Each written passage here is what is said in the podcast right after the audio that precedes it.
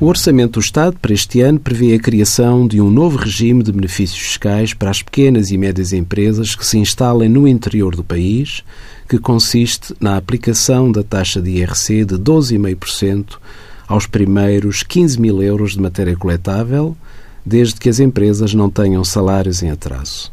Este benefício ficará sujeito à regra dos mínimis. A regra de minimis é uma regra imposta pelas disposições comunitárias que limita os auxílios de Estado em função das áreas geográficas de implantação dos investimentos.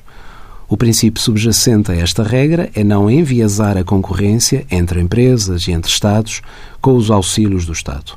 Veja-se, a este propósito, o conflito entre o Estado irlandês e as instituições comunitárias em relação aos auxílios de Estado a algumas multinacionais tecnológicas.